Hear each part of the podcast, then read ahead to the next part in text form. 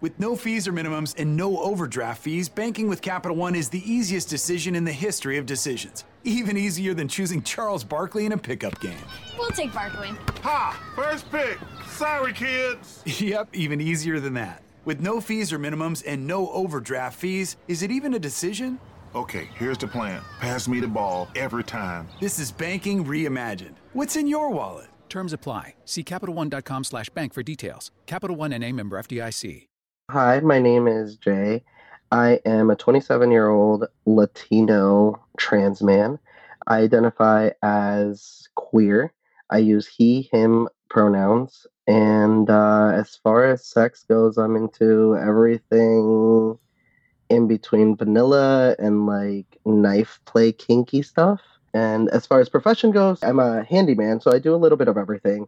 I do uh, renovating of homes, uh, anything that is within a home. I do. I'm a licensed plumber, car- carpenter, and electrician, so everything pretty much. I grew up in Northern Virginia, in Arlington to be more specific, very close to DC. We pretty much are DC, and uh, religious background, extremely Catholic growing up. That was the cause of the hatred for my identity as queer for the longest time until I sort of grew out of it. I also grew up in a Bolivian household. We never talked about sex. It was very like, ah, we don't do that. That's just to create other lives, and that's that's that. Hello, lovely humans. I'm Wyoh Lee, and you are listening to Sex Stories, a podcast where we practice sharing details about sex, what we want, all that, in an effort to lead better laid lives. And my guest, I'm so excited. You already heard him introduce himself to you. Welcome, Jay. Thanks. I'm really excited to be here. I'm so excited to have you be here. Uh, there are so many things that I want to ask questions about, but let's start with our usual. When do you first remember hearing about sex? So, the first first time I remember hearing about sex was when I was either four or five years old. And so I was actually born in Bolivia. So I grew up the first like eight years of my life in Bolivia. Whoa, where in Bolivia? And in La, uh, Cochabamba, Bolivia. Okay. So it's like the central part. Um, and so I grew up in a neighborhood with boys like only. There was no girls. And I should uh, like I'm a trans guy, so I was born female. I identified as male, not a, like not till my late teens. But um, it, it was really it was really complicated for me uh like the whole sex thing because I heard about sex when I was four or five when we were watching a movie with a cousin of mine that was babysitting Mhm. me and my Mhm. two friends. Really, he was just there watching movies and letting us like Right. make sure we didn't kill each other. Totally. Um, but I was very tomboyish, and for the longest time, my family and myself, I thought that the only reason I was tomboyish was because I grew up with just boys in the neighborhood. There was Yeah. no girls to play with. Um, I, I was never into the whole Barbies, dolls. Like everything was very masculine for me. And thankfully, even though my parents were extremely religious, were very open-minded about the way I presented myself to everyone. Now, things got a little tricky because my father in Bolivia is a very well-known person. He Mm. had his own TV show for a very, very long time. And actually, one of the reasons why we ended up moving to America was because of the way I identified and I presented myself to the public. Oh, wow. We started getting death threats. Uh, people started showing up at my house.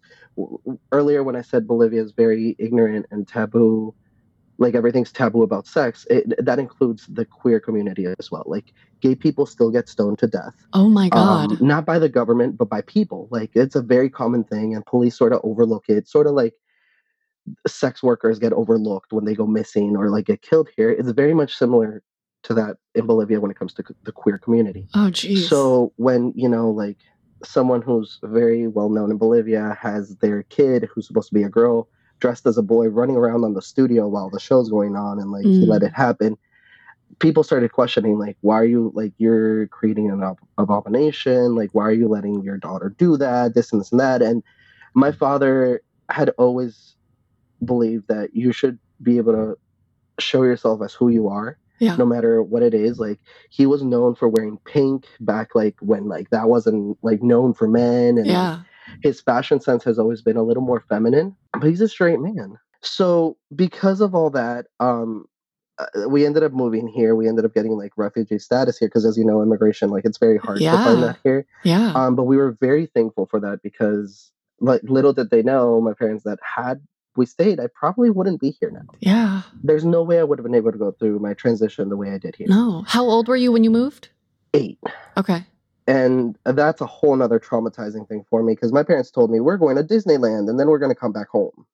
And then we didn't. Oh my God. And I had to learn a whole new language, make whole new friends. I didn't get to see my family for almost 16 years. Oh Uh, my was- God. it was- It, it was very hard for me, like moving here and whatnot. But until I reached like high school, then I realized, okay, like, wow, like I can actually probably be able to live out my life as Jay yeah. and not as Genesis. Yeah. Um, yeah. and so when I had heard about sex when I was watching this movie, I can't even remember what movie it was because it was so long ago. I remember seeing sex and being so confused because like I knew that there was boys and girls, but I didn't really ever know what the difference was. Yeah. Genitals to me didn't mean anything. And then I had heard so many people talking about puberty, this thing called puberty. Like you really turn into who you're going to be later on in life after Mm. puberty. So I thought, okay, that's when I grow a penis. Like that's when it's going Oh to happen. Oh my God. I really honestly like Yeah. it like I mean it sounds dumb now No, about it makes like, perfect sense. It's a kid brain because kids Right, are so open minded and clear in that way. Exactly. And because I never had anyone talk to me about, you know, like the actual difference of boys, girls, like hmm we were always just separated by the way we dressed, Mhm. which my parents let me dress as a boy. So like and I have so many like little early memories of being like, that's a clear sign that I was trans and like that I didn't get like the whole boy girl thing. And like here when we were in third or fourth grade, I think it is, you know, when they separate boys and girls and Yeah. then they really tell you what puberty is. I had a mental breakdown in school when they put me with the girls and I finally realized, oh, puberty is only going to make me bleed out of my vagina and then like I'm stuck with this. Oh. Like I like started crying in class. I had to be escorted out. My mom had to come pick me up.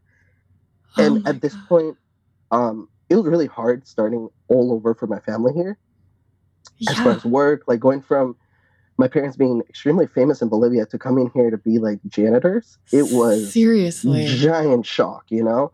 I went from living in a very nice home in Bolivia, having maids was like a very regular thing, to my mom being the maid. Yeah. Like it Yeah. was totally just weird. And like, so my mom turned to religion as a form of an escape hmm and became extremely religious, like to the point where my brother and I weren't able to listen to music unless it was like religious about God. Whoa. What? No, we we weren't allowed to watch TV unless it was like the Christian shows or like Bible school like shows oh that were wow. pre-recorded.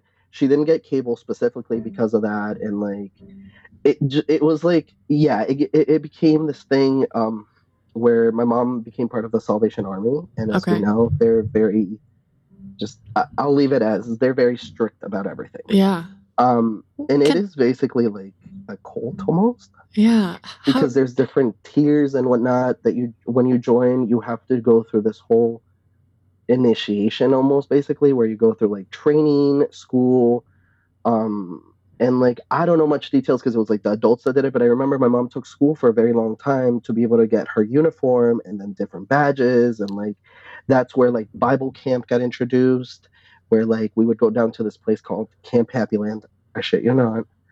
Um yeah and I- i'm not even kidding yeah. Oh my um, god. and so kids throughout the whole entire summer we were separated girls and boys never never mixed because that's not the god's that's Right. not god's work like And this is when you were in America, right? yes yes and- this was here What group were you put with then? with girls Okay. Holy like for- after that for, with just girls and it's funny because out of like the group that i had which was it was six girls all of us ended up being queer all of us wow. and I still am in touch with them. We still talk. Three of us are actually trans guys, and the Oh other my three are non-binary identifying people. So it's just funny that like our parents put us in these camps to sort of like make us not go that route Yeah. and like it, it's just ridiculous but like the camp was horrible like Oh. horrible horrible horrible um i remember when we got to middle school it was like seventh or eighth grade or it was like the summer between seventh and eighth grade Mhm. Where bible camp really really started like basically nailing it into our heads that like homosexuality is like a sin. Like you can't do that. Anal sex is a sin. Yeah. um like that like it, and it was just like i i mean because i only grew up knowing all this like i really like was like damn like the feelings that i have towards girls like i can't like and i was made to believe that like it was a disease that i had and that i could get rid of it. So from being really tomboy and whatnot high school started and i tried to be so girly and like it was like the most uncomfortable uncomfortable like phase of my life Can you share some specifics of that discomfort? Like if you remember like emotionally any of those feelings? Oh yeah. Oh my god. Like so swimming was always one of my biggest passions since I was very, very young. Mhm. I stopped the sport in ninth grade because I couldn't wear a female swimsuit and Oh. not want to like literally crawl out of my skin. Oh. Five out of seven days out of the week I would wake up and rather be dead than like in the body that I was at. Wow. it was I couldn't do anything because in my mind I wanted to stay as athletic and like I wanted to have dates with girls and like I wanted to do everything like as a guy and that like has a whole nother thing like another layer on top of that because back when I started transitioning when you went onto YouTube and searched F to M female to male transition there was three users who had videos up every couple of months maybe once a month Wow.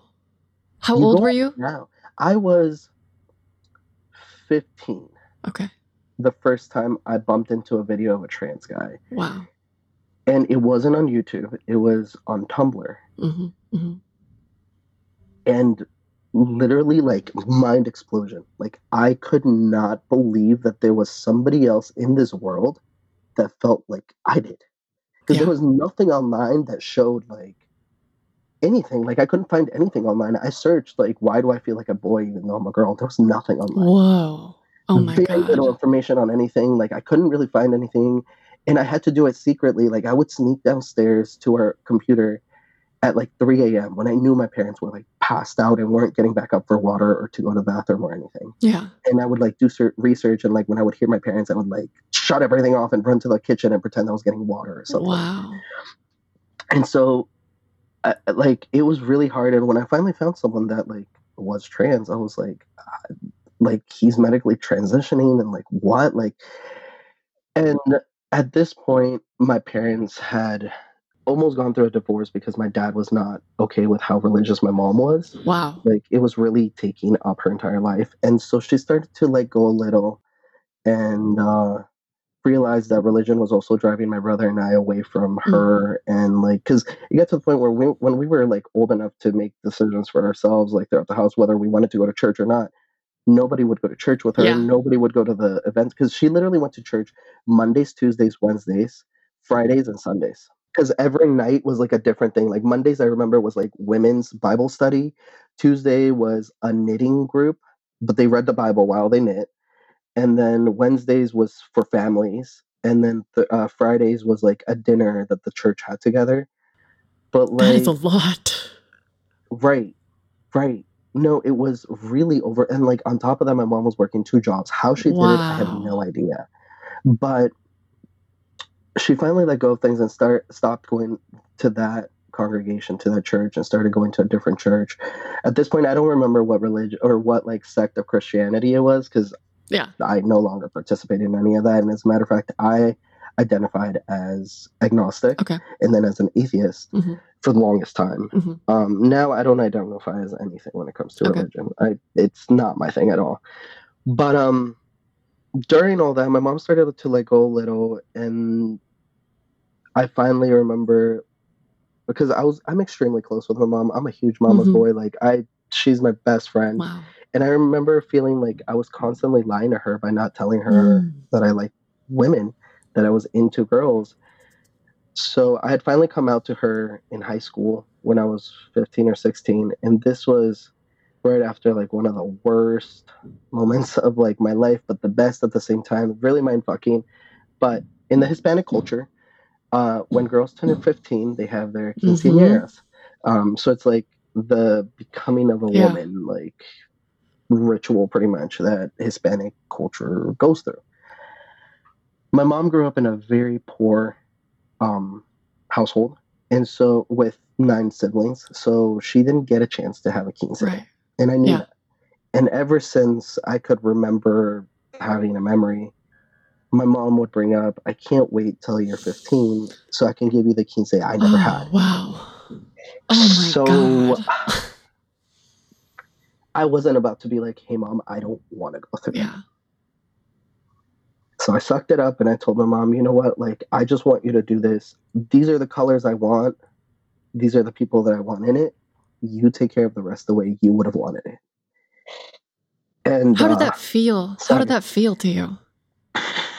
it was hard because it was like a big slap to my face of like hey you're stuck in this body you're stuck as a girl for the rest of your life and i mean like i still like i haven't talked about this since like therapy Yeah. like six years Yeah. ago but i remember in between the dresses like the formal big poofy dress and like the party dress going to the bathroom and like locking myself in there and Oh crying was god. like damn like this is it like I'm stuck as this, and that's when I had gotten extremely suicidal, and it was. I mean, it was hard. It was really, really hard. Yeah. But like, I cried, and I came out of the bathroom, and everyone was like, "Oh my god, why are you crying?" And I, I claimed that, "Oh, it's just because I'm so happy," you know. Mhm. Oh my and I had god. to go back to smiles and partying, and I mean, it was probably one of the most legit parties I've ever yeah. like it ended with a giant cake fight that my mom started like at this venue that that was a whole nother thing Wow. but it was a really really awesome party like and it was with all my best friends all the people that i cared about but like nobody knew that on the inside like really really on the inside i was literally Yeah. dying because i didn't want to be like all like because it was full on makeup it was like the poofy poofy dress Yeah. like high heel it was it, it was everything i didn't want like everything I, I i i ran away from always. So um that that uncomfortableness like only got worse and worse because i had also started my period very early on Oh, in my childhood yeah i was in fourth grade Oh so that was man. And this was like two or three weeks after we had watched the stupid videos of like puberty and shit. So I was like, fuck my life. Like, Oh. seriously, fuck my life. This is like, I don't know what I did in a previous life to deserve this, but like, I clearly fucked Mm. up. Um, and it just, I mean, the way I dressed, I hated because it wasn't like, it didn't fit my body the way I wanted it to. I also had extremely large breasts by the time I was in 10th grade. Ugh.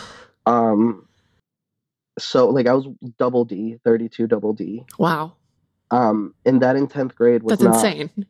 like right. So it was just like every day was hard only because I was in a female's body and I couldn't do anything or like I couldn't have anyone view me the way I viewed myself on the inside. Oh my god. and um i mean like a- a- as much as that was really hard it also it made me who i am today so i'm not like now that i look back on it as hard as it was i'm glad i went through it because it has made me really appreciate women in general and i saw the difference of how people treated me and like in public places as a female identifying person versus male. When i started to pass entirely and like my voice passed and like everything Mhm. passed when I walked into stores, like immediately people wanted to help and were extremely nice. Wow. But as a girl that was young, that didn't happen. Really? Definitely. For work, work was the biggest thing. So it's a store that sells a little bit of everything. They have like bedding stuff and kitchen stuff and like everything in between. Mhm. I had started working there in high school and per hour they started me at it was like 870 an hour as a girl. Forward 2 years from there where I had already started testosterone, I had stopped working at the store and I went back. I didn't have any other previous like experience, nothing. They immediately started me at 13 an hour two years later. And so I brought it up, and all my manager, the one that hired me, said was, Oh, it's just because you're older. Now, uh, this was like maybe half a year from then. I was looking for a second part time job, hmm and I got hired at a grocery store that we all love. Um, but again, I won't say the name. Mhm. It's a really hippie, awesome little um, grocery store, and I had started working there, and they started me off at thirteen fifty an hour because I was making like a little less than that over at the other store. hmm My cousin, female, who also works was working with me at that other store, who was making more than me at that store because she had been working there for consecutive three years hmm applied to this other grocery store and they started her there and they started her with two dollars less than I did. Whoa. What? She's the same age as me, same experience, same work experience. The only difference between us was that she identified as female and all her paperwork was female and mine was male.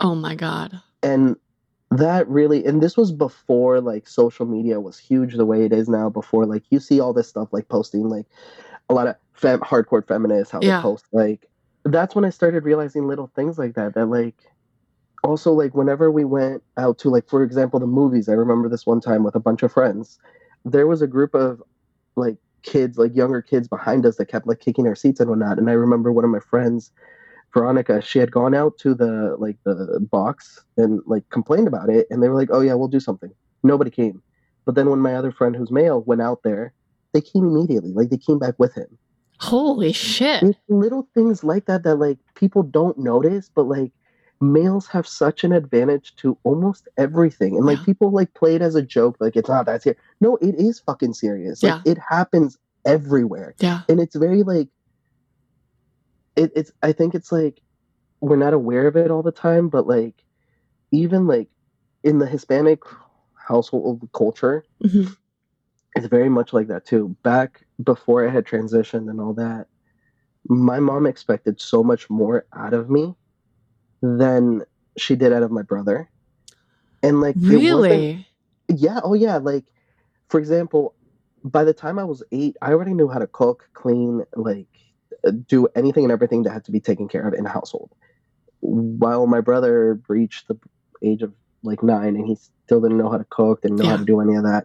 He then later like learned how to cook and do all that, but because he wanted to, Yeah. because that was a hobby of his. He loved. He's now a chef, so Yeah. Ooh, Um, yum. yeah. Wow. but- I just I like it- it- Wow. it's yeah no that that's always been one of the things that like has always bothered me about the world in general that like everything's extremely sexist Yep. and that shaped me to be the way I am now hmm so yeah um Holy cow. Do you want to talk about any of the details of your transition or do you want to dive into like sexual can. details? Yeah. I yeah if you'd like I do better when you ask me questions and Great. as far as my transition goes or the transition part of my life goes i'm extremely open about everything Mhm. um, i will tell you now nothing offends me Okay. um, if there's any terminology that you use or in general that anyone uses i correct them but i never get offended That's amazing. any any questions you have please ask me i'm more than happy to answer anything and anything that i may not be comfortable with i'll, I'll let you know Perfect. but um yeah i don't know if you have any specific questions about my transition or yeah I think the question that I get from listeners most often about trans people is like, well, what about what are their body parts actually like? And like how would I have sex with them? And how how would I talk I'm talking to a trans person and I don't have any experience and I don't want to offend them, but I don't know what questions to ask. Those are the things I hear most often. So, for listeners in- general, like keep in mind that trans people are also all different. Yes. So, what may work for me, like the whole not being offended over terminology or whatever, is not the case for everyone. Um, I'm so glad you it- said that. uh, and it, it that's a big thing because a lot of people think, for example, clearly I call my genitalia vagina pussy, Mhm. and I'm comfortable with it because to me that's what it is. I know a lot of trans guys, and I already know like a few that listen to the show that are gonna like freak out at the fact that I said that. But to me, I'm comfortable with it. Some trans guys like for their clitoris to be called their penis, their dick, their Mhm. T dick sometimes. Um, What does the T stand for? So testosterone. Okay. So um, because we inject testosterone, and that's how um, we end up getting a lot of these male features. Mhm. Now, genitalia wise, if a trans guy is on hormones, which not all are, I know a few trans guy friends who have just had the top surgery, Mhm. uh, which is removal of the uh, boobs. Mhm. um, and they stopped at that. They didn't want to start the hormones. Some can't start hormones because of medical reasons. Okay.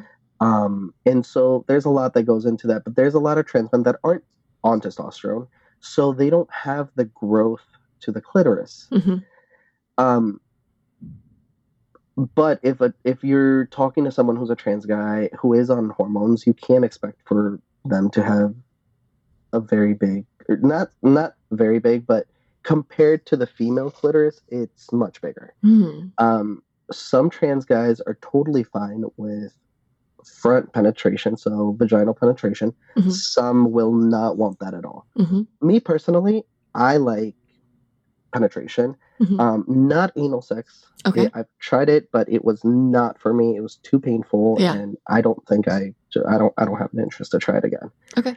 But um, it, I, I, I do enjoy front, like uh, vaginal sex. Um, but it, it depends on who I'm with. Mhm. Yeah.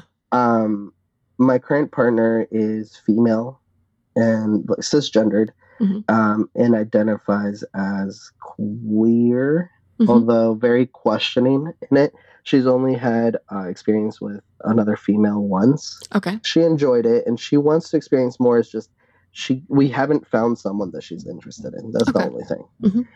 But so with her, I really like it when she uses toys on me because I'm so Mm. comfortable with her. The more comfortable I am with you, the more I'm willing to do with you. That makes total sense. And I think that's a great general rule for listeners to just, yeah. What helps me in general, like before I was with my current partner, when I was like single and sort of just like didn't want to be committed to anything, I found that I could have one night stands and hookups, like random hookups through either Grindr or OKCupid or Tinder. Mhm. And I was fine being like Dom, so uh, Dom and top when it came to guys. So I topped with toys and whatnot. But I never was able to get like myself, like I never wanted the penetration done with Mhm. one night stands. That makes sense. But then I found that if the person and I hooked up, like if we had a good chemistry and then we started talking, I found that sexting is the easiest way to get into talking to about sex. Oh, I'm so glad you brought this up because this has been so on my mind. Will you share some of your experiences, like definitely like what you love about sexting or what doesn't So- work or so I when it comes to sexting, I really I like the fact that you can it's sort of like role playing their words Mhm.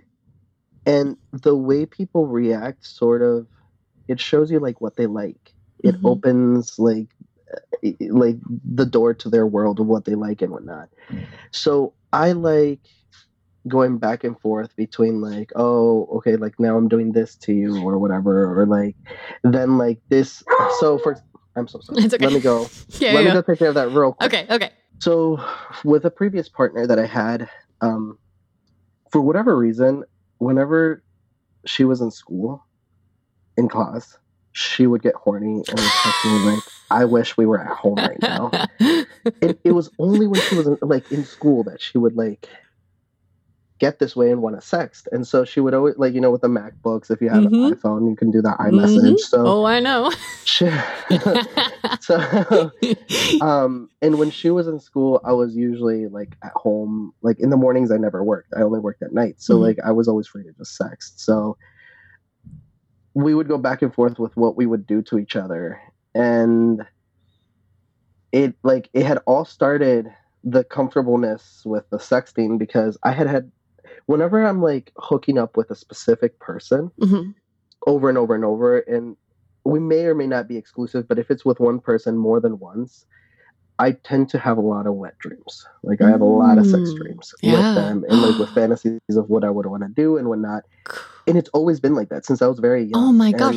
Are, do you orgasm in the dreams? I'm always so curious about this because I orgasm in a dream once. Do you think you're orgasming in real life? I have no idea, and I'm so curious about this. You know, I think in my case, yes, only because so ever since I was I started masturbating when I was like 12. okay. Uh yeah, 12. It was like around like 6th grade, I think. Um How did you start? because of a boyfriend that I had at the time. Okay.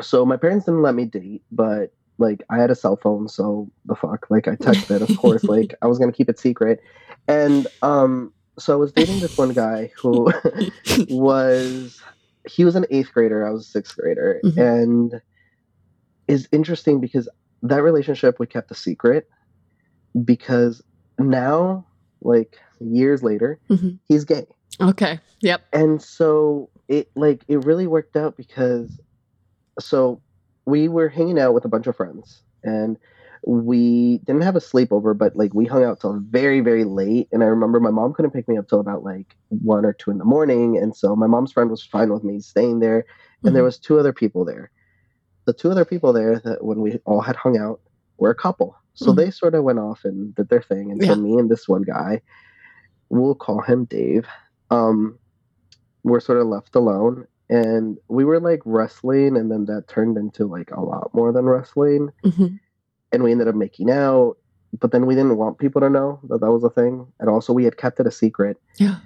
but he had texted me one like late night once and he was like hey do you remember that one time like we made out? And i was like yeah i do. And he like basically told me like i think about it all the time like we should try it again. Mm. And that went from oh well what else would you want to try? Because i was always very like i'm gonna go all out like if they reply with awkwardness then i'm just literally never gonna talk to them again. Um, but so then he replied i would be down but like what? Mm. and that turned into so at this point i had watched a lot of porn Okay, that was my question. Like, how did you know Yeah. what to say? Because I didn't watch enough porn growing up, and I just didn't have words until like three years ago. I started watching porn very early. I was in fourth grade, and it was Okay. all because of a classmate. Oh, So, um, I remember being in class, and we had gotten, we all had laptops to be able to like write our essays or whatever. And I remember like the teacher would come in with this little trolley of a bunch of laptops and whatnot. And we found out that if you went through a website that was like a sort of like a Google, I can't even remember what it was called, but someone had searched Disney and porn. And we found a website that was literally disneyporn.com. Okay, like right. Like I seriously I'm like I can't make this shit up. Um and oh my god! that was like after the whole movie that I had watched when I was like very, very young. Yeah. I hadn't really like I mean I had seen sex scenes and Yeah. movies and shows, whatever. But you know, everything's covered. So Yeah. you just see like movement under sheets and like that's that. Um but with this, it was like full on like Disney characters. Like basically I guess I- it's that uh like cartoon porn, I think Mm-hmm. it's called. Uh, it- it's not anime, it's um Four, four. Someone told me about this. Eh, Well, no, that's the I eating thing. There's a cartoon porn where they eat you. I don't know. oh, that's I've never heard of that. I, I'd have to, I'd have to. I'd have to re-look up the name. Some people are into it. I mean, yeah, yeah, and, uh, to each their own. But um, that I remember going home that day and being like, "When are my parents gonna go to sleep?" oh, Because at school, like at school, we would all sit in like the corner with the laptops facing the wall, and yeah, we would have like the command uh, uh control like Apple control Q. whatever to switch Yeah. from like Yeah. window to window. Yeah. Teacher came by. But like at school, we would all watch it to be like badasses, you know, like, be cool. Yeah. It wasn't for sexual purposes, Mm. but mine were. I Yeah. remember getting so horny in class, Yeah. being like, "What?" It, but at the time, I didn't know it was feeling horny. Of At course, the time, because it you was don't have just a my genitals context. being like tingly Yeah. and like And you feel I just- excited and you're like, right. I remember like, that. almost like an adrenaline rush. Yep. And Yep. like because nobody talks to kids about sex in that No way because No, it's no one. creepy too. And I've started getting messages from teenagers like in high school, and I'm like, I don't- legally I, can't talk. legally, to I don't know how want to, I don't know how to handle this. Like, I'm not an advice giver. it's it's not even like the like because i've had like i said uh, to you earlier i went to high schools to talk to kids about Mhm, like mhm. sexuality and like being trans and like the awareness of being trans and then i've had kids like message me like well as a teenager like what should i do about sex like i'm trans and like, Yeah. i want to talk and legally i can't talk to them and it's not like i want to talk to them because it excites me or no it's No. just like i remember being young and being trans and not knowing how to tell my sex partners i don't want to do that because that makes me uncomfortable Yeah. Because it made me uncomfortable to know that that would make them uncomfortable and then i Mm. would possibly not have that experience of sex because i made them feel uncomfortable Right. and it wasn't until I was much older that I realized, like, hey, no, it's my body. Yeah. I if I tell people I don't want to do this, then we're not doing that. yes. Yeah. But Your comfort is as important, it's the most and important it's thing. the most important thing for yourself. You're in charge of it. Yeah. exactly. And um, so I I just remember like feeling this like weird feeling, but I liked it a lot. And so I remember home that going home that day and like literally waiting, waiting, waiting for my parents to go to sleep. I didn't do homework that night. I didn't do anything that night because I was just like, go the fuck to sleep.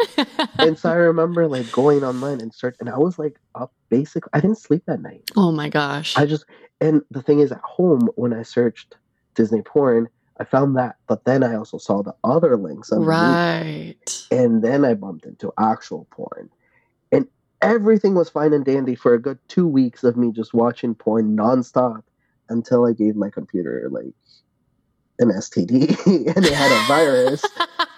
And my dad opened up the computer and it was like porn everywhere. Lovers, this episode is sponsored by BlueChew. We all know that the foundation to an awesome sex life is excellent mental and physical health, but if proper rest, exercise, and a healthy lifestyle aren't leading to the blood flow you'd like when and where you'd like it, check out BlueChew.com. BlueChew is a unique online service that delivers the same active ingredients as Viagra, Cialis, and Levitra, but in chewable tablets at a fraction of the cost. You can take them anytime, day or night, so you can plan ahead or be ready whenever the opportunity arises. And the process is simple. Sign up at BlueChew.com, consult with one of their licensed medical providers, and once you are approved, you'll receive your prescription within days. The best part, it's all done online, so no visits to the doctor's office, no dealing with awkward physicians who aren't trained to talk about sex lives, plus no waiting in line at the pharmacy. BlueChew's tablets are made in the USA and prepared and shipped direct to your door in a discreet pack. They always say first impressions are important, but what about lasting impressions? Lovers, I do believe that we can always make loving, lasting impressions by connecting and being present and chasing our pleasure and our partner's pleasure. And if your priority is making a deep, deep impression between two beautiful, enthusiastic thighs or cheeks in the name of partnered pleasure, I get it. I've worn a strap on now. I too love having a hard cock. BlueChew and I want you to have better sex. Discover your options at bluechew.com. Chew it and do it. And we've got a special deal for our listeners. Try BlueChew free when you use our promo code LOVER at checkout. You just pay $5 for shipping. That is bluechew.com promo code LOVER to receive your first month free. Visit bluechew.com for more details and important safety information. And thank you to BlueChew for sponsoring the podcast. And Oh my God, what I remember, happened? well, my mom thought that it was him who was watching stuff. And you know, what the whole religion, that was like that, Oh that my caused a whole God. thing. So I was like, "Fuck, what do I do?" Oh so my, my God. weren't very good with computers. Like, eh, you know, like computers were still in the making. Like, Yeah, yeah, yeah. So Oh I went up to them and I was like, "Oh, mom, remember how we went onto that website to buy something the other day? I think it gave us a virus. Like, I was hearing at school that that's what happens. Like, you get Yeah. viruses sometimes from visiting like random websites." Okay, that's very sweet of you. Just I just want to say that. That's like Oh, so sweet. so yeah, bad. I was like, "Oh my god!" Because she was like yelling at him, and my dad like didn't even know what the fuck to do because he was like, "Like what? Like I don't get it." yeah. Um, and I should have mentioned earlier, my parents have a giant age gap. okay, So they're like 20 years apart. okay. My mom was 19 when they got married, and my dad was like tw- uh, 42 or 43. Okay. So my dad really like being as old as he was like, Oh, with he's like- computers. he was like, I, I don't even know how to use this shit. Like, what do you mean? Like, Oh, and so it was just like oh. fuck. So I went and like I remember going to Geek Squad and they explained to my mom, oh yeah, like any website can give you a, a virus. thank God so for Geek to- Squad. Yeah, no, seriously, like bless them because I was like, okay. oof. But then they installed this like virus protector Yeah, thing, and yeah. then like my mom found out that she could control what websites we could or couldn't see. Okay. So then that was it for porn for me for like a good like three years until I got my own laptop, and I was like, oh, don't worry about the virus thing, mom. That's too expensive. Like Yeah. I know how to take care of this stuff, and Yeah. so she was like, okay, as long as you. Promise you're not gonna have to rush it to the like geek squad to like get it fixed because it was expensive. Yeah. Um, and I was like, yeah, no, no, no, you don't got to worry about it. And I had just downloaded one of those free softwares, you know, and Mhm, then like I mhm. still watched my porn. But that's how I learned like what websites I should and shouldn't go to for Yeah. porn. Like, Yeah. oh, and this is actually really interesting. This porn is the first time I was introduced to girls squirting. Oh. I was, this was right before my King's Day, so I was like 14. hmm And at this point, I had already had sex with girls plenty of times, like at Bible camp. hmm Um, yeah, like out of all places, that's the first time I had had sex. Like Oh, at Bible camp, really? with, like one of my best friends there. Yeah, like we had all like, so we used to have like s'more nights or whatever, and like we would all go and like, S'more. which was great. But then we realized, oh, everyone is like out for a good two, three hours Yeah. doing this. S'more nights lead to more.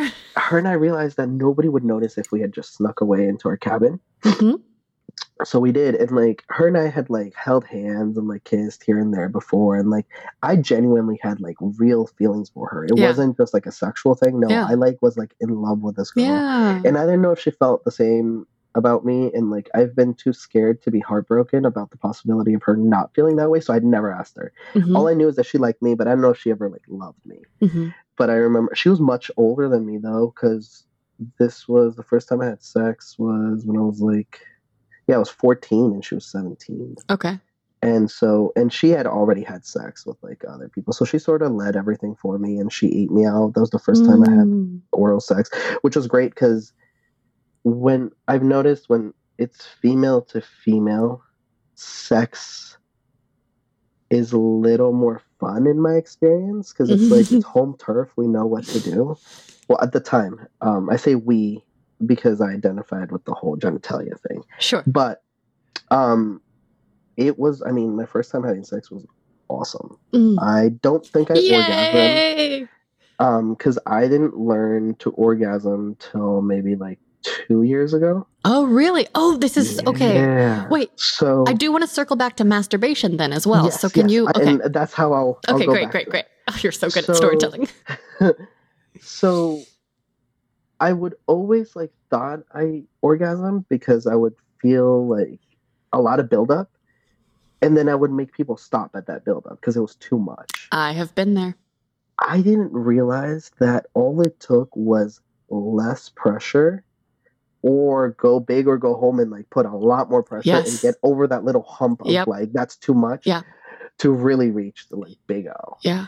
Um and I didn't realize that until like my current like my fiance because I've been with her for almost 8 years now. Okay. So Hmm. even with her for the longest time, like I thought I came, but I don't like I had never really came until one day we used two toys and it was just like, what the fuck is this?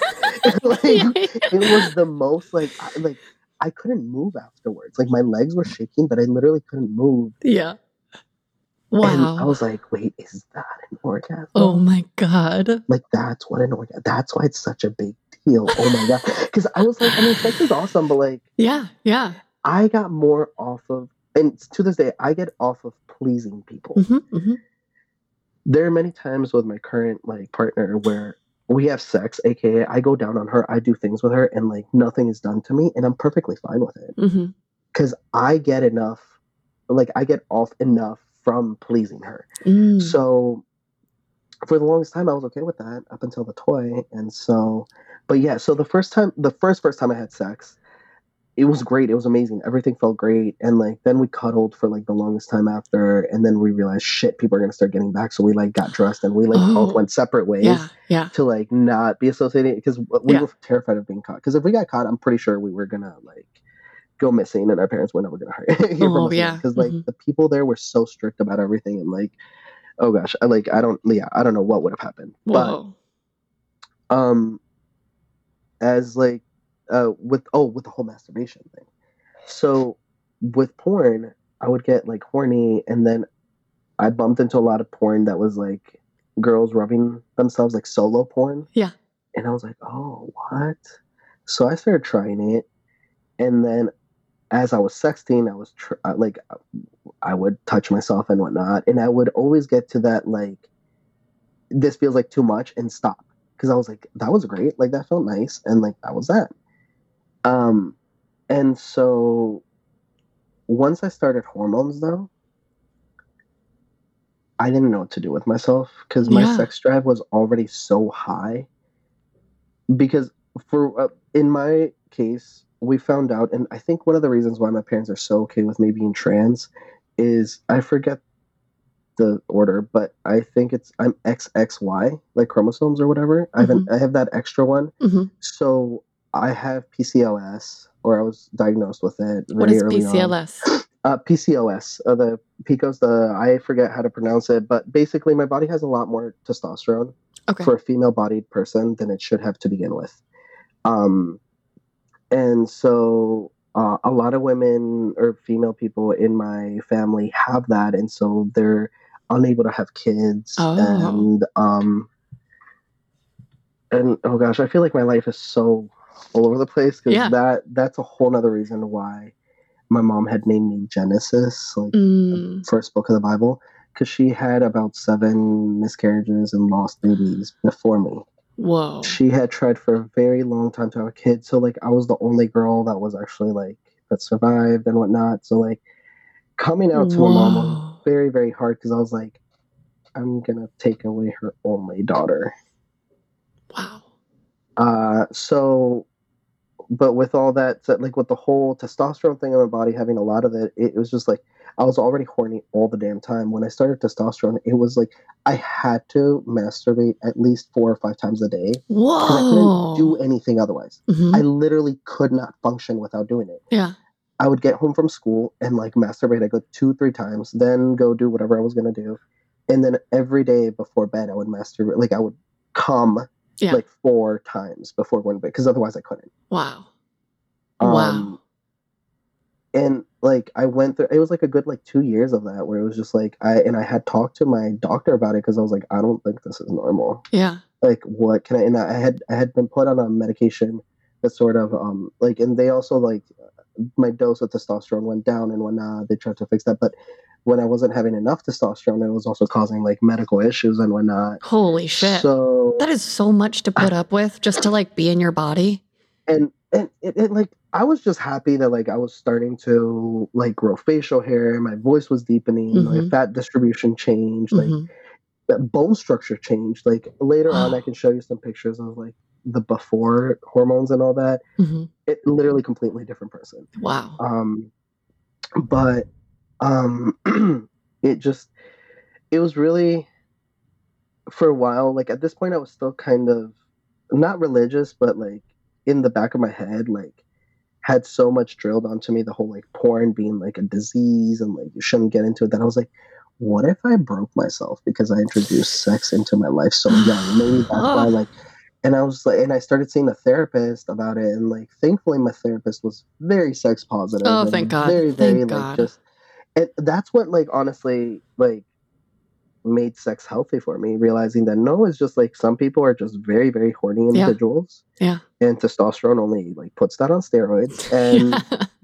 i just after like two or three years of being on testosterone everything sort of leveled out Okay. and um i'm still very horny all the time but i can actually function without having to masturbate every day May I ask if the physical feeling in your genitalia changed as you transitioned?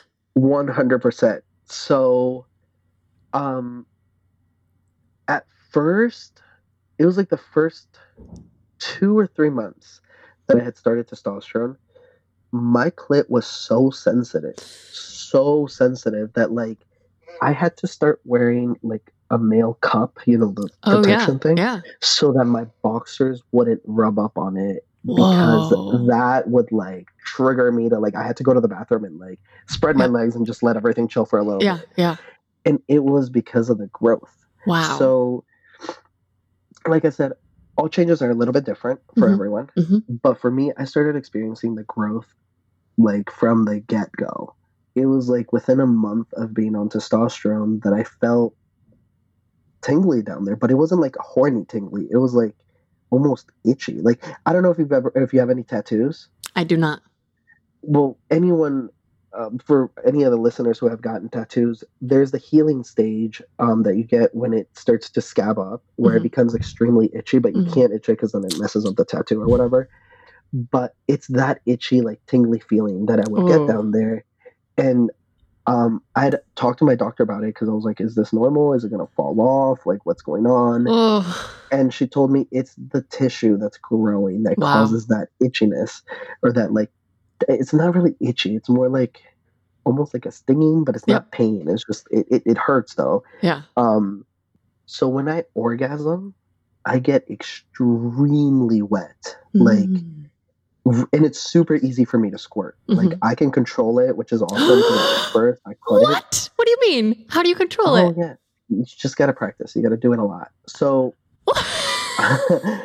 um, so this sort of like circles all the way back to porn again. I bumped into squirting during like one of my like marathons of porn, Mhm. and I was like, "What is that?" Because I had always seen guys come and like it shoots out, Yeah, you know, like yeah. great, awesome. But I was like, "But that sucks that women don't have anything like similar." But then squirting became a thing. in Some the of them do. Yeah.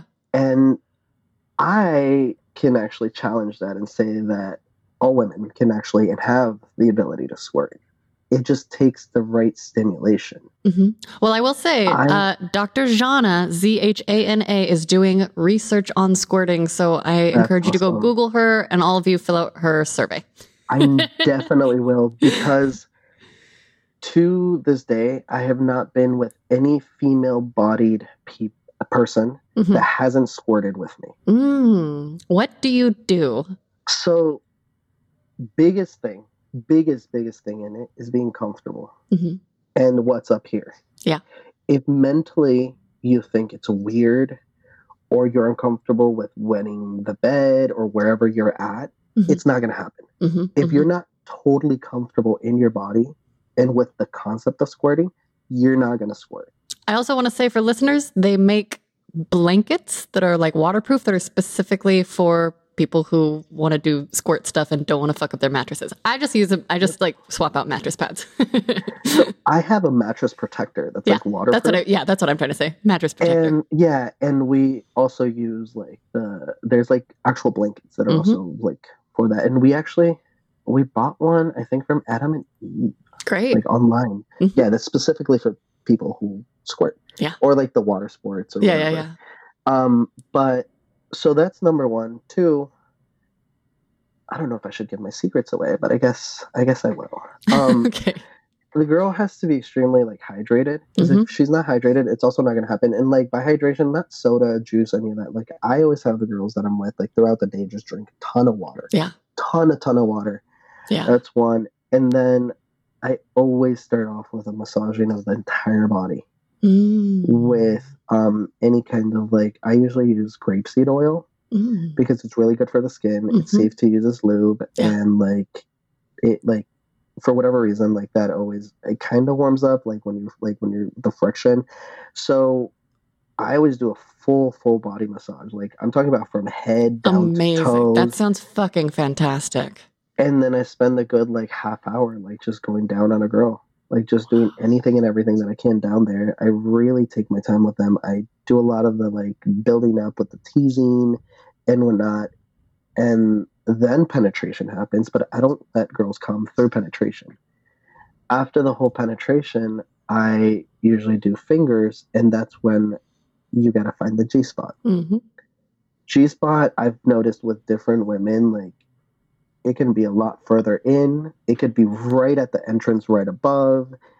Um, and you know you'll find the G spot because of the texture in there. Yeah. It's like kind of, it's like ridgy. And so if you rub that And depending if the girl likes clitoral stimulation or not, you either lick clit or lick around the rest of the vagina. Mm-hmm.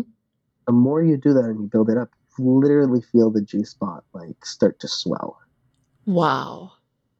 And with that, the more stimulation you do and like the more I like work on it, work on it, work on it, squirt always happens. I just I made I, Lovers, we are going to take a quick pause for a word from our sponsor, and they have given me notes to do a sultry female voice, so I'm very excited and I'm going to do my best. Did you know the Flora app is a safe place to open up, embrace your desires, and find like minded people? This is the story of one couple who found the threesome of their dreams, discovered a new level of shared passion, and stepped into a whole other realm of possibilities, all thanks to Flora. As life's routines settled in, Robert and Lucy found themselves yearning to explore uncharted territories. So they downloaded Floor and embarked upon a thrilling journey of sensual experimentation, learning more about each other's desires in the process. Open minded and adventurous, Robert and Lucy dreamt of adding a new dimension to their intimacy, sharing the touch of another woman, being witnessed and connecting in a way that transcends the ordinary. In Floor's diverse and accepting community, Lucy connected with Emily, a babe craving the same experiences. So they invited Robert to the conversation. The chemistry built and anticipation heightened as they exchanged messages until finally their agreed upon date night arrived. A gorgeous hotel was the setting for their evening of pleasure, passion, and connection, a shared exploration that fulfilled each party's desires. Floor app celebrates the beauty of open minded connections. It's a platform where fantasies come to life and desires are embraced without judgment. For couples seeking adventure with others or individuals keen on exploring, Floor invites us all to a world where every desire is a possibility waiting to unfold. Download Floor now, express your desires freely, and find like minded people today. This is amazing. And I just hope anyone who wants to have sex with women, like, really just replays this section because I have so rarely received that level of attention from my partners. I have received them from female bodied partners and also from my ex master, and that's about it. Yeah, and you know, I've never understood. Like, guys always show off, oh, like, I eat pussy, I eat pussy, but it's like, they don't spend their time down there. Mhm. It does not count if you give me three licks and a little kiss. I mean, it counts, but Right. like, I'm not going to be like, oh, he's so good at going down on me. like, I'm going to be like, well, I- he checked the box. Right, literally, like, okay, well, check off, like, move on. Like, no, that's not. I, I've noticed that when I go down on a girl, and I've dated many women who are like, oh no, I'm not into like oral. Yeah. Like, I don't like it, and it's just like because their previous partners didn't make them feel comfortable with it. And I've, I've had a lot of people like hurt my clitoris and then not take the Right. feedback and not, you know, yeah. And that's a whole other thing. A lot of guys watch porn and see that oral Yes. is all just like licking and abusing the clit. right. Yeah. It's like that's not no. So my current partner, you can't touch her clit at all unless she's horny. I, I'm very literally similar. Hurts her. Yeah. Like I, like no. But I've had like for myself, I like pain on my clitoris, like to Mm. like come. I like for like I squeeze it as hard as I can, or have my partner like almost like bite down on it, like with teeth and everything. It does not hurt the more like stimulation I have being done to it, the more like the stronger my orgasm will be. Holy cow. And so it was and it's always been like that. I've always really like a lot of stimulation done to my clitoris. Mhm. And Can you handle it right away or do you have to work up to oh it? yeah. Okay. No, I can handle it like you can go like as long as long as I have lube because if I'm not Yeah. wet at first Oh, yeah. um it'll hurt but even then like i can get over it like it honestly doesn't i, I it, it's never and i like i also pump uh, my clitoris for sexual like pleasure Can you And tell us so- about that so for people who don't know about it- pumps?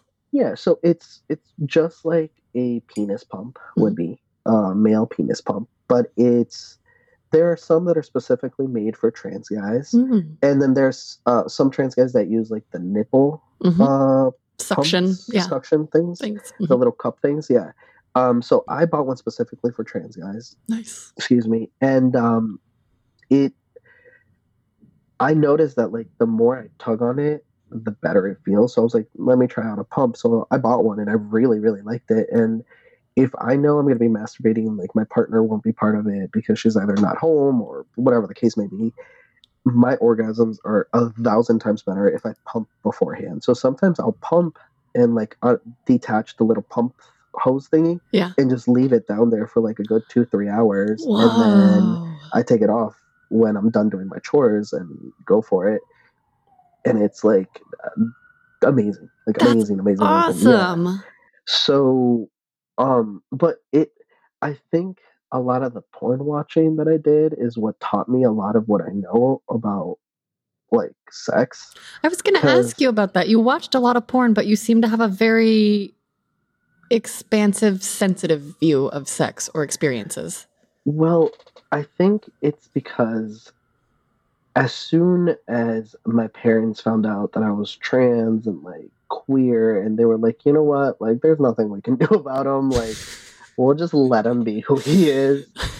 Um, I was like, bet, like, awesome. Like, I can bring people back to have sex with them here comfortably. Whoa. We're doing it. Yeah. oh my no, gosh. like, wow.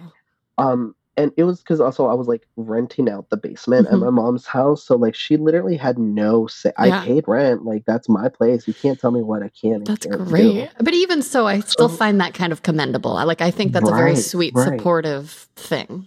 Oh yeah, no, I mean like when I when I came out as trans to my dad, he literally looked at me and he was like, "Okay, so what name should I use now?" Oh. And he him, Yeah. and I was like, "Yeah," and I literally like was just like bawling my eyes out. I was so scared, and he was like, "I don't understand why you're always so scared to tell us things. Like you could come to me and tell me you're a purple zebra, and I'd be like, "Well, I have a purple zebra as a kid." And, Oh, I love him. it just he- no my dad's like the most amazing person. Wow. he's so understanding of like everything he's he was never nearly as religious as my mom was Yeah. so like and like growing up he got made fun of. He got called gay all the time. So like he knows what it's like hmm to be traumatized by bullies like by bullies through because of that the, the whole gay thing. He's not gay. He's as straight as straight can be. But Yeah. like he goes to drag shows with me all the damn time and That's like amazing. participates when they come up to us. Like he's awesome. Like he, Oh and my he's God. in his 70s but he he's like sounds fucking so rad. open-minded. Yeah and so i'm so glad that i've had him in my life because he's also he's always leveled out my mom's like hmm fury when she gets mad at me because Mhm. of xyz but Mhm. um when i started having a lot of sex like really often with a lot of different people mainly women because when i started my transition i almost felt like i wasn't trans enough for wanting to have sex with men so i played off the whole oh no i only dated guys to pass off as a girl Mm. And i like hid away my interest for guys for Mhm. years. For years i was like no i'm not into guys. Like what? That's gay. Oh, you know like it was like Yeah. no that's not no. Um so when i started having a lot of sex with women i realized that when i did things to them that i saw in porn it was like a complete different reaction than i was looking for. And then i realized oh let me just ask them what they like yeah. right and that was me at like 19 you know That's so it was just like amazing. and then I did bump into a lot of girls who would sort of almost freeze when I asked them like, "What do you like?" Because they had never even thought about what they like. yes. And probably had not been asked. Right. I and had my first experience with a man just this week, like a dude that I'm texting with. And he was like, How much? Because I was like trying to get him to share fantasies. And he's like, Can I ask how explicit I'm allowed to be? I don't want to offend you. And that blew my mind because I was like, That is so lovely to hear.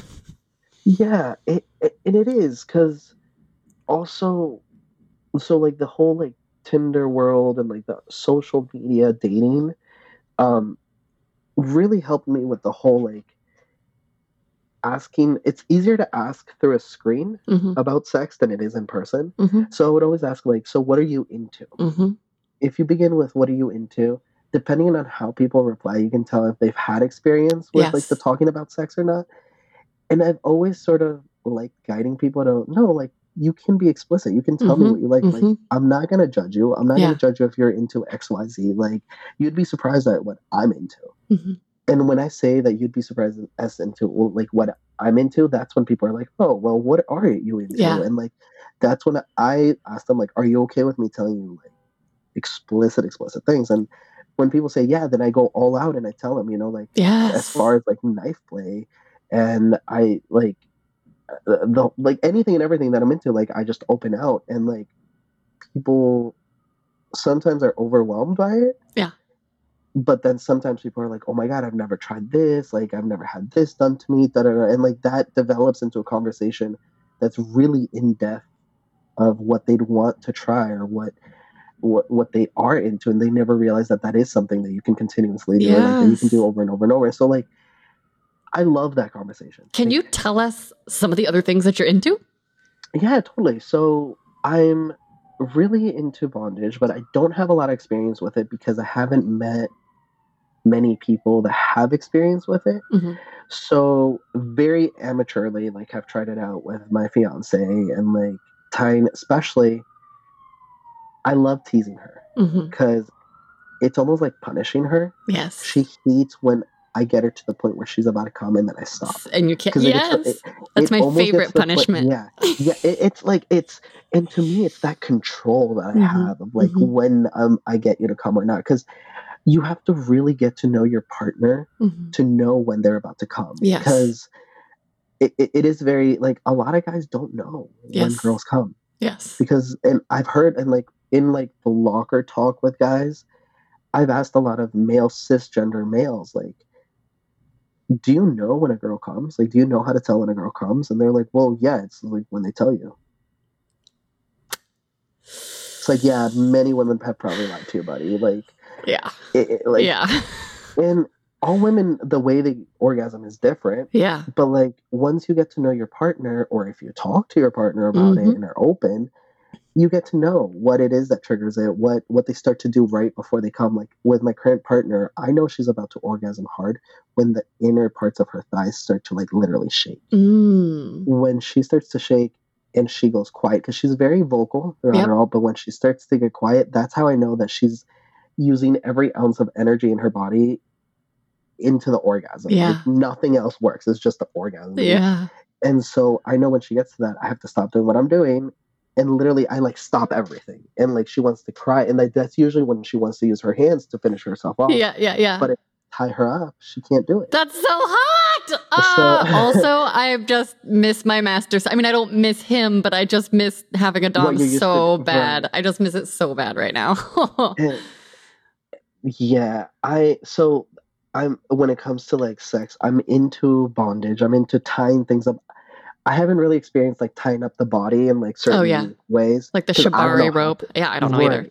And I I would love to learn. It's Mhm. just I mean, you have to like go to a class and Right. like, it's a lot. And- I'm very antisocial because of the area that I live in. Everybody's Mm. so uppity and like DC and like it's just I don't like the people here. But because of my fiance's job, I we can't move. Mhm. So I haven't like I'm thinking of maybe taking an online class on Cool. that. But what I'm afraid of is maybe possibly doing it wrong and then killing my fiance. and like Yeah. I just I have that fear of like going too far and not doing it correctly. well, I think if you So- start with wrists, you're okay. you know? it, I'm still so paranoid. Like, Yeah, I get that's that. another thing I've noticed when I use when I'm a dom. You have to do uh, like care afterwards. the, like, yes. cuddling and the Yes. like loving and like because if you don't do it, it's just like I don't know. There's You're not no- taking care of your sub. You leave them in sub drop. It's emotionally unsafe, which can lead to physical lack of safety. And and mental health as well. yes, yes, And- it's a huge and- responsibility to be a Dom. And I cannot stress this enough because as I'm talking to new people and I'm looking for a Dom, there are many. Mostly men, men only. It's only men who have encountered who have been like, "I'm a dom, I'm dominant," and they have no idea what they're doing at a level that's unsafe. Right. They don't realize that being a dom is entirely different than being dominant. Yes, and we're You air quoting being dominant. Yes. Yeah. Yeah. Um. hmm It, it- it's it's not the same. Nope. when you're a dom you know how to take care of your sub you Yes. know you've talked to your sub and there's a lot of communication between Yes. a, or there should be Yes. a lot of communication between a dom and a sub Yep. but i've noticed that there's not um All too often. Yes. very often there's not and um for the longest time, my my fiance before like we dated, she didn't even know she was a sub. hmm She just knew that she was a pillow queen almost. Like she Mhm. prefers things being done to her than her Mhm, doing mhm. things. But she really likes it when I tell her what to do. Yes, that's You know, that makes that's it gives me a boost, a Right, boost of right. energy. when she's doing things because she's being told to do them is what really gets her going. She Yeah. really enjoys doing the things. Yeah. Otherwise, she likes to lay back and have the, and like I love that. Like Yeah. I'm all about pleasing, so like, it works out for me. But I I've I've had many sexual encounters where the sub was like, "Oh yeah, I'm a sub," but like they had no idea what being a sub was. Yep. And then when I introduced them into this whole other world, like it, it, was almost like eye opening to them, and they're Yes. like, "Wow, well now I know what to look for." Yes. And I don't know if it was specifically just a lot of the sex watching or the porn watching that I did when I was younger, or like what it was, but like I've always had that mentality of like, Yeah. just talk to the people you're having sex with about what they like, what they don't like. Talk to them afterwards to see if what you did was like what you thought it was. It was Yeah. good. If you thought it was good, then like it should have been good. But if it wasn't, then now you know the next time with this person, you shouldn't do that. Yeah. And that you shouldn't take all that into account with the next person because the next person is going to be completely different They're a new person. Yeah. a a completely new person. So, and I think a lot of people, guys, I should say, a lot of guys try something with a girl. It really worked with them. And then they'll think that, okay, that's what I'm going to do from now on. That's my main move from now on.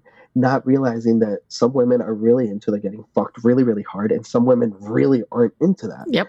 And like, I mean, from my personal experience, when it comes to penetration, I love it rough, and that's the only way I can orgasm. Yep. But for my fiance, when it comes to penetration, she will not come from really rough fucking. Mhm. She needs a nice, slow, rhythmic, and it's like that. uh, There's just two examples of how different people can be.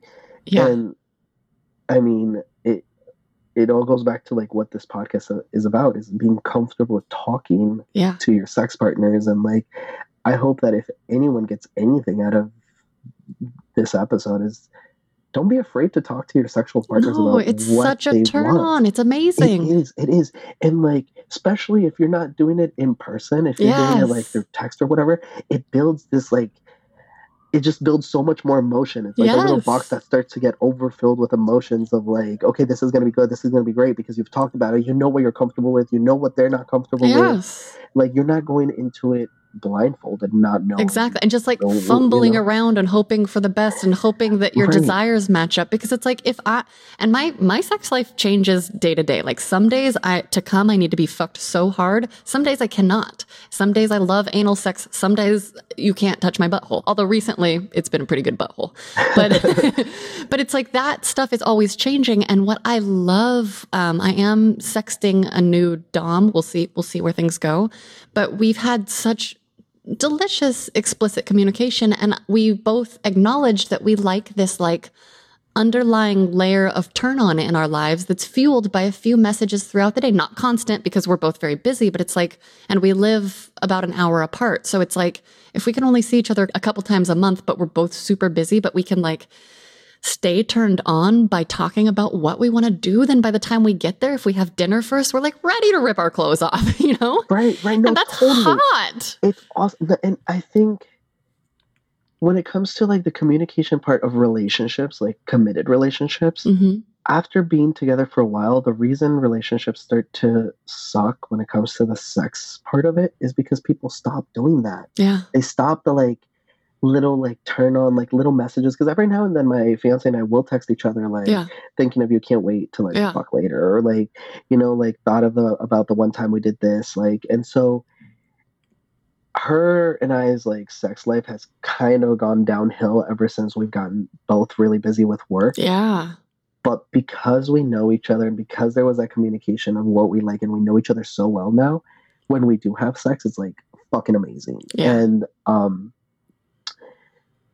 i i highly highly highly recommend for people to talk to their sexual partners about what they're gonna do. Because like you said if you're gonna do it only a couple of times every now and then why not make it the best? Totally. By like, because you guys are talking beforehand anyway, so why not make one of those conversations about sex, and at the same time maybe possibly get horny and turned on and like have a great solo session. Exactly. And then tell each other about it. had.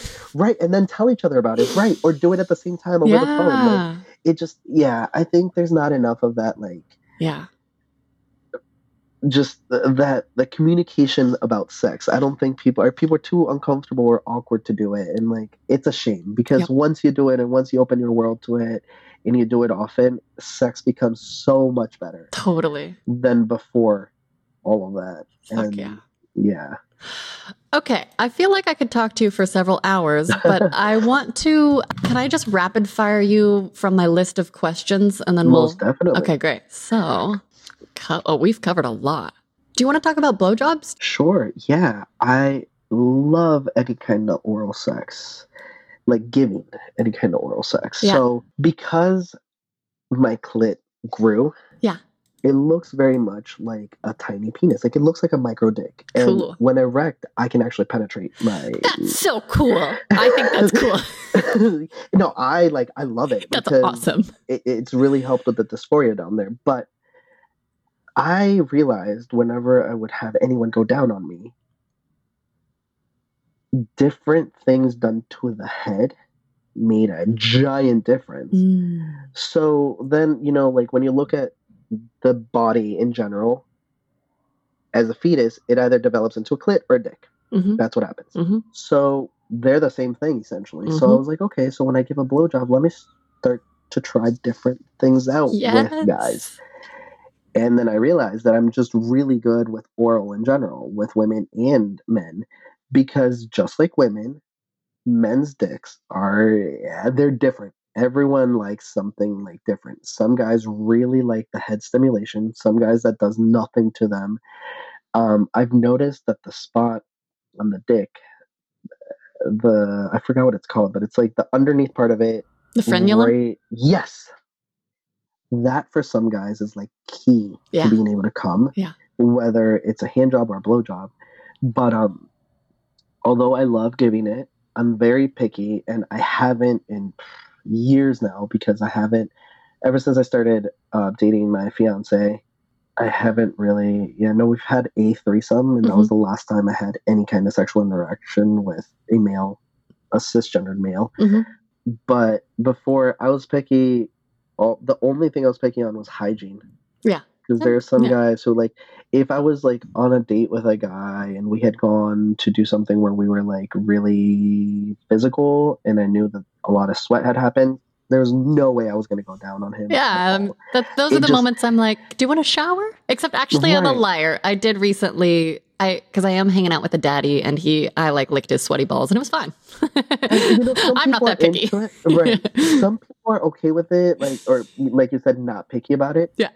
Hygiene for me is huge. yeah, if there's a hint of sweat smell, I won't be able to come that night because I'm too like hyper focused on like, Mhm. oh, they're sweaty, they're Yep. gross. I don't want to do this. yeah, Like I really don't want to do this. And like there has been many times when I went through the phase where I where I almost thought I was gay, like where Mm. I was only into men because I was really Mm. heartbroken by a girl that I was like, Mm.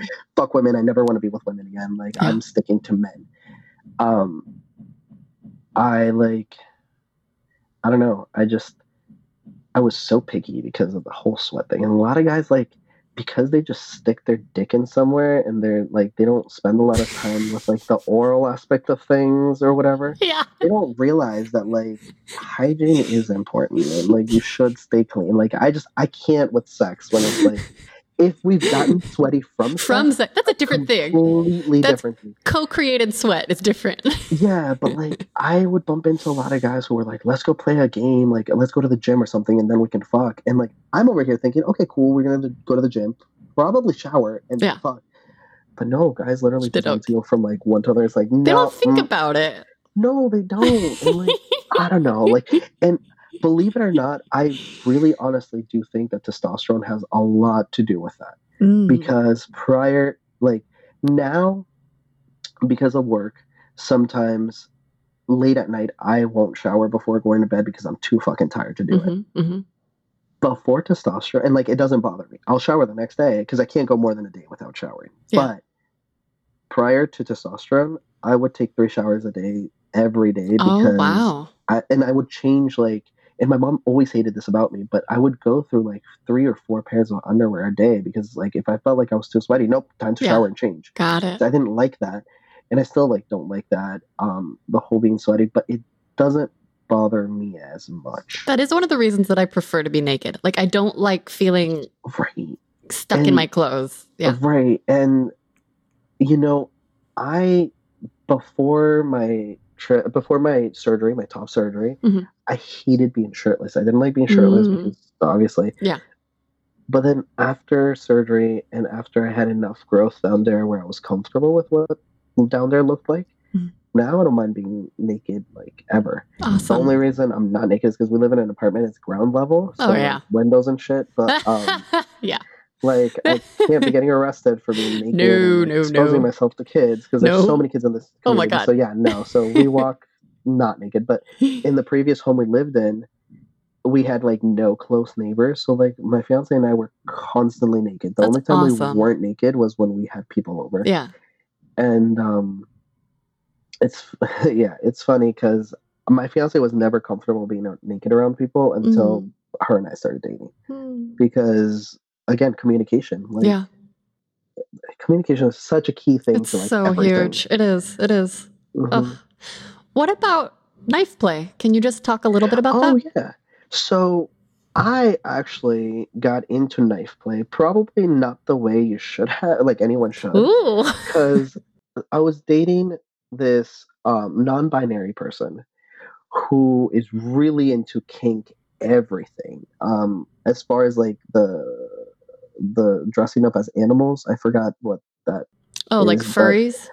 yeah yeah yeah like furries like she Like full, because there's the full on furry, and then there's like pet play where it's like butt plugs and little costumes. Oh no! So she does, or sorry, they do um both the pet play and like full on Okay. like costume. Like Cool. sh- they have a character. And sorry, I keep messing up pronouns. They We're all practicing. by that. We're all practicing. And that's another thing. Like it's completely normal to mess up. Just please correct yourself. Yeah, If yeah. you know, like you do that with a trans person or with a non-binary person. But um, yeah, they recently got into the whole fur, like full-on Mhm. costume. Not for me. I don't get anything out of it, but to each their own. Do they but- have sex in the costumes? Are there holes, Yes. or is it okay? They do. Okay, So they they go to parties, like sex parties. That's like your worst nightmare like, because you'd get so sweaty. right. That's why, like, I don't even want to think that's about I- what that would be that's like. all I can think about. Okay, Right. And I, ugh, I don't know. The whole Yeah. sweat thing just really freaks me out. But um, so they and I were kind of exclusive for like a good like two three months. okay, Where we realized the only reason we were together is because of the sex. Because like we love having it. all the damn time. Yeah. And one day I remember we had uh, gone out drinking and came back to their place. And so we were both a little tipsy, but we both knew we were gonna fuck. Like that Mhm, was mhm. that was the point. So we went home, we showered, got together in bed, we were going at it, and then they just pulled out like a it's a it's a specific knife that you can buy through a lot of sex shops and whatnot, where it's not sharp okay, at all. okay, Like okay, it doesn't have a blade, okay, but it looks like a like like a steak knife. okay. Um, they just pulled it out, and I didn't know that that's what they had pulled out because I was on my stomach and they Oh. were like working on my back, and so I just started getting this like pointy thing, like just like she just they were running it down my back like over and over and over, and I realized that that metal tiny tiny little point like being rubbed on my back literally gave me chills and yes. then they're the ones that made me realize that one of like my turn on spots is like behind my neck, like right Yes, behind the neck, like the, where your neck connects to your back, you know, right at the Mm, base of the neck. mhm. Anything that slightly touches me there, whether it be like my fiance's nails or like sometimes Mm. she'll run like pencils, like Yeah. while she's like we're working in our office, like she'll like just run and it drives me nuts. That's awesome. Um, but that's how I found out that like I was really into that. And I remember when I turned around and I saw a knife on their hand, I was like, "What the fuck are you doing?" Like, and they were like, "Well, that's what I was just using on you." And I was like, Ah! "Next time, let's talk about this." Yeah. that freaked me out. I didn't like.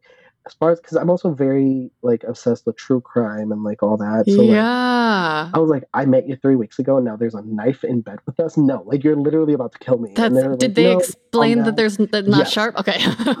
They after I like had a freak, I literally jumped out of bed. They were like, no, no, no, like, Oh. this is specifically for this. Like, okay. That like these are my intentions. Like, and I was like, all right, let's just not play with that for the rest of the day because it freaked me out. And it actually ended up ruining because it took me completely out of the Yeah. mindset of like fucking. And then we had like a really nice talk, and then they told me how they had gotten into it, and then like we experimented with a few other things for the rest of the night. We didn't fuck, but like they did like run um the little pinwheel thing with the little boards, Warbur- you it's a? Warburton wheel. there you go. That um, I found out that I really had liked that too, and so like that's how I got into it. yeah. I really haven't had the opportunity to experiment with that again because my fiance doesn't feel comfortable with it. Like because Oh. we don't have a knife that would be for that. Yeah. Now we've used, for example, the, you know the letter openers. Oh, yeah. The- Mhm. yeah. Those aren't sharp, so Yeah. like we've used that before cool. um, metal uh, rulers we've Yeah. used before, Yeah. but like the whole something looking like a knife and having a blade like really freaks her out. Which I mean, same. Like I wouldn't Mm-hmm. want. So um, and then beside from that, anyone else I've like talked to about it has been like, uh, no, that's a little weird. Yeah. And so to each their own. It doesn't ever offend me. You got to find the people that are into the right things. I mean, that's what I'm just discovering more and more. It's like, Mm. it's fine if you're not. Let's just talk about it ahead of time. Yeah. so we're Yeah, not no. pulling knives out on each other. Right. No, see that, and I I remember talking to them about that like a couple of weeks back. I Uh-huh. was like, "Have you done that to anybody else?" And they were like, "Well, like that's sort of the only way people are open to it." And I was like, "No, that's not them being open. That's you pushing it into them and being like, okay, so you are into it." yeah. And they were like, "Well, I mean, most people are end up being really into it. Like, That's yeah, very go about that." sneaky and not particularly consent oriented. Like you're not you're not giving them the opportunity to have agency over the choice. Yeah, and I mean, I sort of understand where they're coming from because anyone I've talked to about it has been like, "Nah, I'm okay." Got it. you know? Because I mean, it is a scary thing to have someone have that almost power to like, if they want, they can just slice you and like you're dead, Yeah. um, or like you're severely hurt. But like, I don't know. I just I haven't had any experience with anybody else Right. being open to trying it if they had never tried it before. So I can see how if they try, but like, and I've talked to them about like maybe possibly using something else other than that knife to Uh, it to them. here's here's what I I'm just imagine I'm just gonna imagine how I would do it if I were a knife top. I would say, hey, I want to share something I'm into. I'm to show you how I like to use it on myself. And I would take out the knife and I would explain that it's not sharp.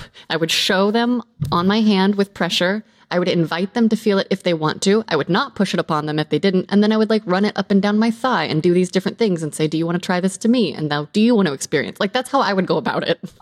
Yeah, and I think that like that's probably the best way to go about it. And I'd never thought about like actually presenting them with I something. mean, 'cause I myself That's never what I would do. Right. Like, Same. Yeah, no, like that, and I think, I mean, I'll tell them to start doing that because we're still very close friends. Yeah.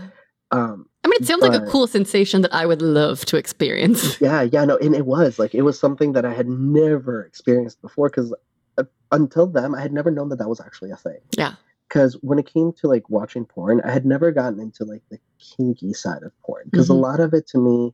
And like now, when I watch porn, I can't watch the acted out stuff, like Yeah. the scenarios and Yeah, all yeah, that. yeah. It- It's silly. 'cause a lot of it, the women are just so they just scream, and it's like that's not. Mm, I don't like that. I Yeah. like when the moans are genuine, and you can tell when a woman, uh, when a woman or a guy, when anyone is genuinely moaning and like enjoying themselves. So when I watch Yeah. porn now, it has to be like amateur, like homemade stuff. I love that. like, really genuinely like it. Um, but yeah, so I I hope that in the future, like I do bump into more people that are like into knife play that we introduce into like our relationship because my fiance and I are open for like threesomes or more sums, but we just haven't found the right person. Totally. I get that. Mhm. Okay.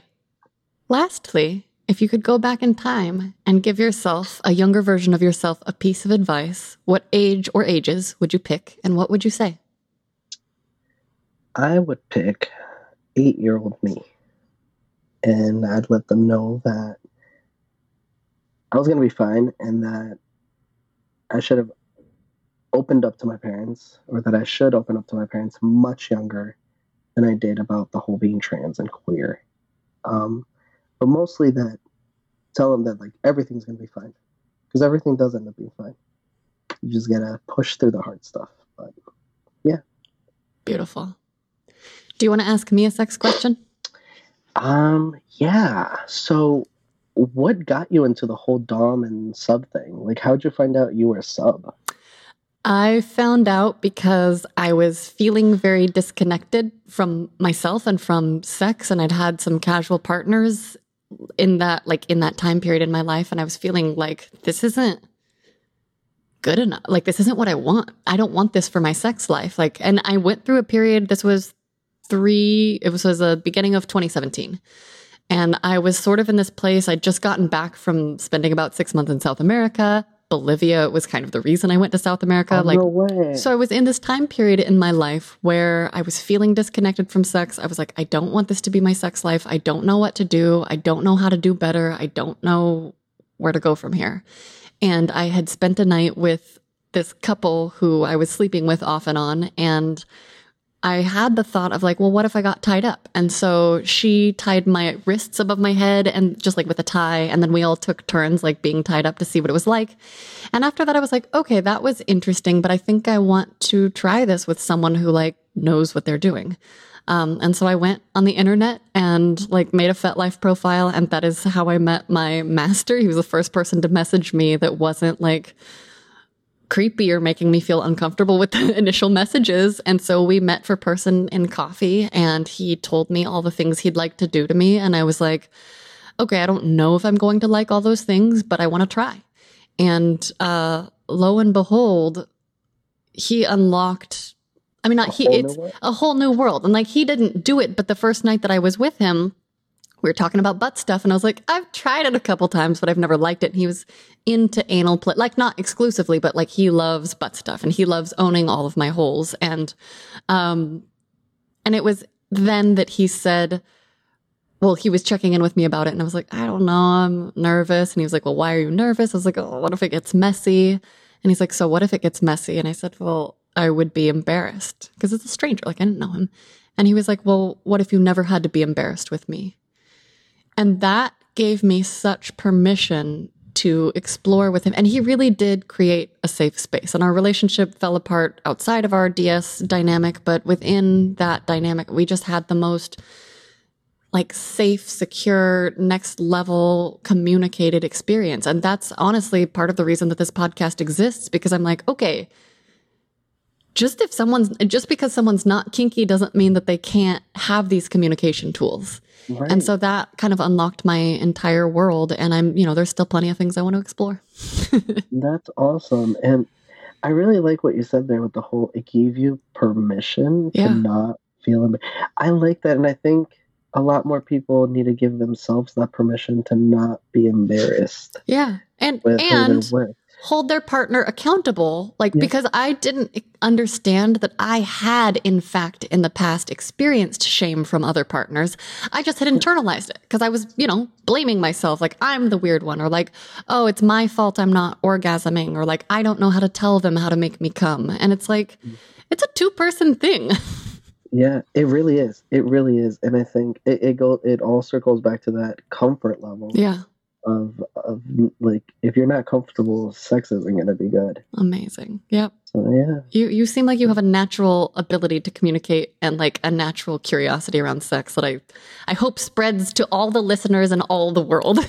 oh yeah No, i really do hope so and i mean it, it, it's my hope that more people become more open about sex especially because it's so censored here in Yeah. america in Yep. general um other parts of the world are not very censored or as censored as we are but i really really do hope that like at least my kids they're gonna go like grow up knowing that like sex is a completely natural thing and who you have it with is completely fine doesn't matter if it's a girl a boy man, woman, non binary, whatever. As long as you're comfortable and as long as both of you are consenting to everything you do, things are chilling. Fuck yeah.